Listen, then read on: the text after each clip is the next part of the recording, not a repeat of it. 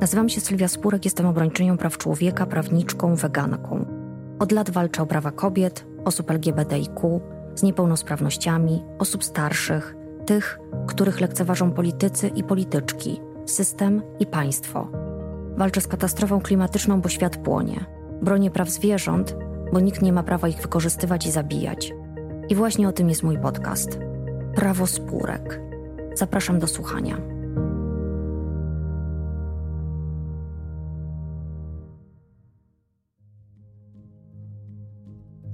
Papierosy, mocny alkohol i benzyna od lat objęte są akcyzą. I to jest traktowane jak norma. Nie słychać głosów oburzenia czy wulgarnych komentarzy. Dlaczego by więc nie opodatkować mięsa, które również jest szkodliwe dla zdrowia i środowiska, które zamienia w piekło życie ludzi mieszkających w sąsiedztwie ferm przemysłowych, które powoduje cierpienie i śmierć miliardów zwierząt? Dlaczego nie opodatkować wszystkich produktów pochodzenia zwierzęcego? Dlaczego, skoro szkodzą? To, że ludzie jedzą mięso, piją mleko, jedzą jajka, nie jest ich prywatną sprawą. Nie chodzi jedynie o to, że to kwestia ogromnego cierpienia i zabijania zwierząt. Produkcja mięsa to również ogromne koszty związane z katastrofą klimatyczną, zanieczyszczeniem i degradacją środowiska. To wykorzystanie ograniczonych zasobów, w tym wody. To kwestia zdrowia ludzi i ich leczenie. Te koszty ponosimy wszyscy, bo pokrywane są ze środków publicznych. Czy nadal myślisz, że to, co jest na Twoim talerzu, to prywatna sprawa? Wielu ekspertów i ekspertek wskazuje, że w Unii Europejskiej podatek od mięsa jest tylko kwestią czasu. A taki podatek mógłby generować wpływy do unijnego budżetu nawet na poziomie ponad 30 miliardów euro rocznie. I na przykład wspierać hodowców w stopniowej rezygnacji z działalności polegającej na produkcji mięsa na produkcji roślinnej żywności. Obecnie jednak większość polityków i polityczek ignoruje fakty dotyczące kosztów związanych z produkcją mięsa, mleka i jajek, przyglądając się, jak zanieczyszczeniu ulegają powietrze, gleba i woda, jak wycinane są lasy, jak bezpowrotnie giną kolejne gatunki dzikich zwierząt. Przyglądają się, ignorują, bo tak się politycznie opłaca. Tak wygląda polityka, a właściwie patopolityka, która zamiast na walce o dobro wspólne koncentruje się na walce o interes partyjny. I nie, nie jest to tylko problem obecnie rządzących. To problem wszystkich partii, od lewa do prawa, wszystkich. Może formuła partii politycznych wyczerpała się i nie jest zdolna do przeprowadzania tak potrzebnych zmian. Zacznijmy od kosztów środowiskowych. Ceny mięsa nie uwzględniają czynnika istotnego z punktu widzenia ochrony klimatu, czyli emisji gazów cieplarnianych. A ta w przypadku branży mięsnej i jej pochodnych, przemysłu mleczarskiego i jajczarskiego, jest szczególnie duża. Analiza przeciętnej diety Europejek i Europejczyków wykazała, że produkcja nabiału, mięsa i jaj przez nich spożywanych odpowiedzialna jest za około 83% emisji gazów cieplarnianych, podczas gdy tylko około 17% emisji pochodzi z żywności pochodzenia roślinnego. Zgodnie z raportem brytyjskiego Instytutu Chatham House, światowa produkcja mięsa generuje więcej dwutlenku węgla niż wszystkie emisje CO2 transportu samochodowego, lotniczego, kolejowego i wodnego. Jak wskazał Europejski Trybunał Obrachunkowy, Zgodnie z zasadą zanieczyszczający płaci, sprawcy zanieczyszczenia powinni pokryć koszty, które ono powoduje. W przypadku klimatu zasadę tę można wdrażać przez zakazy lub limity emisji gazów cieplarnianych lub przez ustalanie opłat za emisję gazów cieplarnianych, np. w postaci podatku od emisji dwutlenku węgla lub systemu pułapów i handlu. Dlaczego jedynie podmioty sektora transportowego i energetycznego mają stosować się do tej zasady? Dlaczego rolnictwo zostawiamy w spokoju? Dlaczego partie polityczne w tej sprawie nie chcą podjąć decyzji? Produkcja mięsa i innych produktów odzwierzęcych jest także przyczyną wylesiania olbrzymich połaci ziemi. Obecnie ponad 70% obszarów rolniczych na terenie Unii Europejskiej wykorzystywane jest pod uprawę roślin na potrzeby produkcji pasz dla tzw. Tak zwierząt hodowlanych.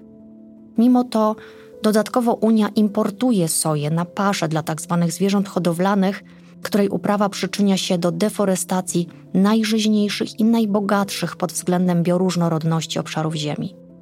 Czy tego chcemy, czy nie, czyni nas to współwinnymi pożarów, które trawią regularnie Amazonię. Jeżeli nadal jesteś po ciemnej stronie mocy, jeżeli nadal uważasz, że zawartość lodówki to Twoja sprawa, zastanów się, jaki wpływ ma Twoja dieta, Twoje wybory na lasy tropikalne, na żyjące tam dzikie zwierzęta, na lokalne społeczności, których życie to koszmar. A co z kosztami, jakie w związku z funkcjonowaniem ferm przemysłowych ponoszą osoby mieszkające w pobliżu ferm, na przykład w Wielkopolsce, w okolicach Kawęczyna, Marzenina czy Gulczewa pod Wrześnią? Takich miejsc w Polsce są setki, jeżeli nie tysiące. Nikt tego nie liczy. Nikt w Sejmie, Senacie i Parlamencie Europejskim nie myśli o tych ludziach, którzy niby są częścią naszej pięknej wspólnoty, ale nie zasługują na pełną ochronę i pełne prawa. Ogromny smród z pobliskich ferm, plagi much i gryzoni, brak możliwości otworzenia okna i wyjścia z dzieckiem na spacer. Pomyślcie o osobach starszych, o ich komforcie, o jakości życia na starość. Skutki zdrowotne wpływu odorów na ludzi nie są od razu widoczne, ale przy długotrwałym oddziaływaniu może dochodzić do niepożądanych reakcji, takich jak bóle głowy, problemy układu oddechowego, nudności, wymioty. Co więcej, ceny nieruchomości w takiej okolicy mocno spadają, podobnie jak szanse na rozwój agroturystyki w regionie, a więc mieszkańcom i mieszkankom odbiera się potencjalne źródło zarobku. Co z ich prawem do życia w czystym środowisku? Co z ich prawem do tworzenia rodziny i wychowywania dzieci? Co z prawem do ochrony zdrowia? Co ze swobodą prowadzenia działalności gospodarczej? Wielkoprzemysłowe fermy wytwarzają tyle odchodów zwierzęcych, że miejscowe pola nie są w stanie nawet ich przyjąć. Dochodzi więc do ich przenawożenia. Czy to jest rolnictwo? A może już kolejna, uciążliwa gałąź przemysłu i to ciężkiego przemysłu? Skutkiem tego są przekroczone normy azotu, zarówno w glebie, jak w wodach, do których nadmiar azotu spływa z deszczówką z pól zbyt często nawożonych, np. gnojowicą. W europejskiej ocenie dotyczącej azotu stwierdzono, że całkowite roczne szkody związane z emisjami azotu w Europie, z których większość można powiązać z produkcją zwierzęcą, wynoszą od 70 milionów euro do 320 milionów euro. Podkreślmy, bo to ważne. Cały ten system, cały ten przemysł jest tworzony i rozwijany z Waszych pieniędzy, z Waszych podatków. Zamiast finansować najlepszą edukację, budować żłobki, godnie wynagradzać pielęgniarki, wspierać rozwój innowacyjnych i etycznych firm, Wasze pieniądze trafiają do przemysłu rolnego, który nasz kraj, naszą Europę zamienia w wielką stołówkę – wielką, tykającą bombę ekologiczną. Czy słyszeliście o antybiotykooporności? W niektórych krajach nawet 80% całkowitego spożycia antybiotyków przypada właśnie na sektor hodowlany, a stosowane są one głównie w celu wspomagania wzrostu zdrowych zwierząt lub prewencyjnie, nie zaś w celu ich leczenia. Nadużywanie antybiotyków i ich niewłaściwe stosowanie u zwierząt przyczynia się do wzrostu antybiotykooporności. I tu wracamy do kosztów związanych bezpośrednio ze zdrowiem ludzi. Zgodnie z danymi z 2018 roku, opublikowanymi przez ECDC, każdego roku bezpośrednio na skutek infekcji wywołanej bakteriami odpornymi na antybiotyki umiera w Europie około 33 tysiące osób. Tylko z tego powodu kilkadziesiąt tysięcy Europejek i Europejczyków umiera, bo przemysł chce więcej, szybciej i taniej. I to dostaje, bo patopolityka stoi na straży interesów mleczarskiego i mięsnego lobby, a nie na straży interesu nas wszystkich. Nie można zapominać także o zoonozach, chorobach pochodzenia zwierzęcego, na które chorują ludzie w związku z funkcjonowaniem sektora hodowlanego – takich jak choroba szalonych krów, świńska grypa, ptasia grypa, ebola, MERS, SARS. Za leczenie znowu płacimy. Wyobraźcie sobie, ile ten przemysł nas kosztuje, jak wpływa na gospodarkę, społeczeństwo, jakość życia każdego i każdej z nas. Podatek od mięsa jest nie tylko słuszny etycznie, ale przede wszystkim się opłaca. Mówię o tym, bo jeżeli ktoś ignoruje cierpienie zwierząt, uważa, że katastrofa klimatyczna to ściema, to może argument o wydatkach publicznych go przekona. A ubóstwo żywnościowe. Osoby mniej zamożne kupują tańsze produkty od zwierzęce, kierowane błędnym przekonaniem, że produkty te są bardziej pożywne niż rośliny i często nie stać ich na lepszej jakości zdrową i etyczną żywność. Mięso, mleko i nabiał są tanie, bo dopłacamy do ich produkcji. W sumie 4,2 miliarda euro rocznie jest wykorzystywane przez państwa członkowskie jako tak zwane dobrowolne wsparcie związane z produkcją w ramach WPR.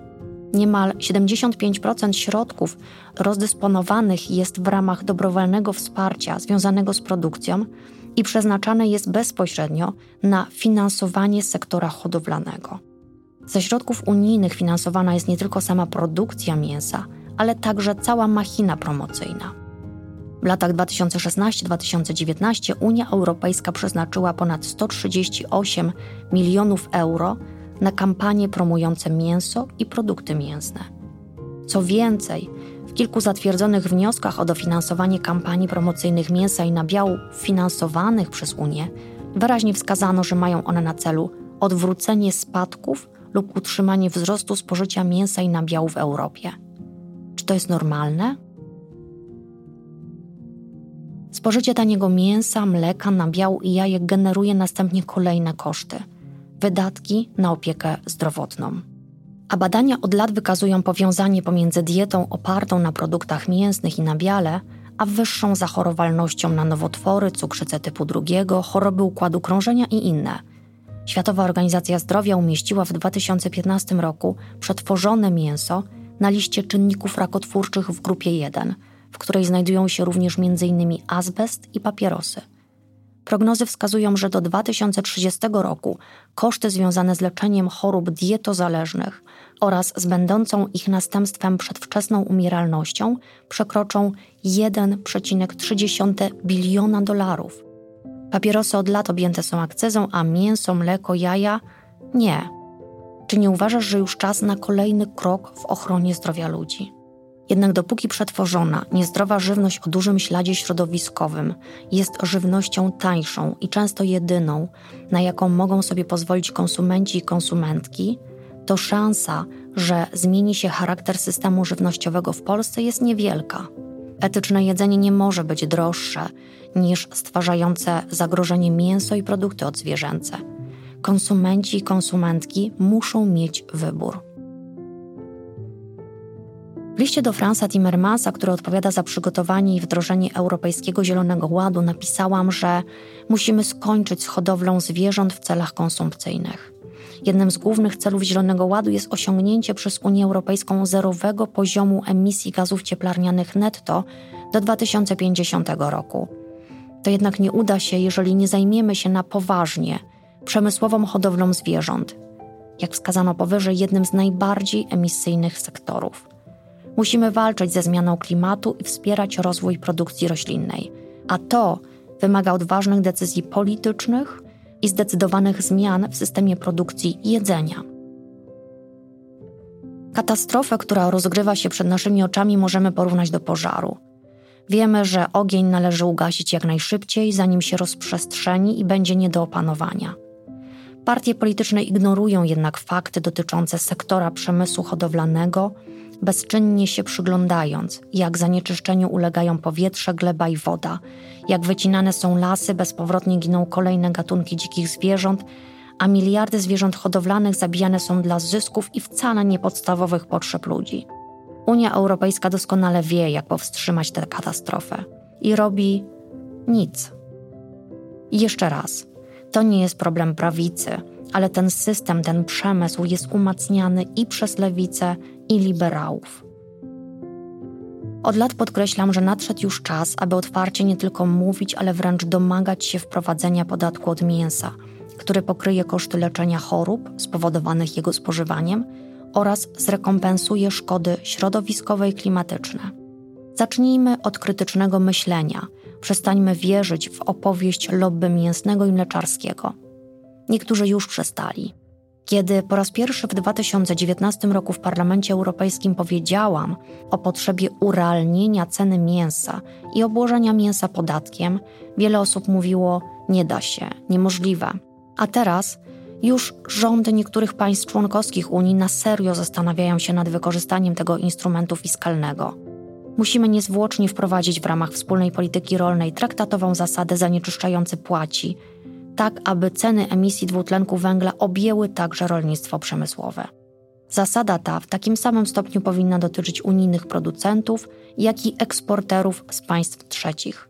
Dodatkowo powinno to być połączone z wprowadzeniem mechanizmu kar za zanieczyszczenie systemów wodnych i gleby przez rolnictwo przemysłowe i oczywiście zniesieniem dopłat do produkcji mięsa, mleka i jajek. Bo tak jak w przypadku finansowania energetyki czy transportu, Unia Europejska nie może finansować i wspierać rozwoju tego, co pogłębia kryzys klimatyczny i ma negatywny wpływ na życie i zdrowie ludzi. Rzeczywiste koszty produkcji mięsa, mleka i nabiału są ogromne. Ceny tych produktów nie odzwierciedlają obecnie tych kosztów. Najwyższy czas na wykorzystanie wszystkich instrumentów państwa, w tym fiskalnych, do ograniczenia produkcji i konsumpcji tego, co szkodzi. Z pozyskanych środków stwórzmy fundusz promocji weganizmu, inwestujmy w branżę roślinną, bo to branża przyszłości. Uczmy dzieci od przedszkola o prawach zwierząt i ochronie klimatu, czyli o tym, czego nas w ogóle nie uczono. Wprowadźmy zerowy VAT na żywność roślinną. Szukajmy sojuszników i sojuszniczek, rozmawiajmy, edukujmy, zmieniajmy system. Chcę zielonej Polski i zielonej Europy Chcę polityki, która stoi po stronie praw człowieka, środowiska i praw zwierząt, a nie po stronie lobbystów. Chcę polityki, która jest dla zmiany, a nie kolejnej kadencji.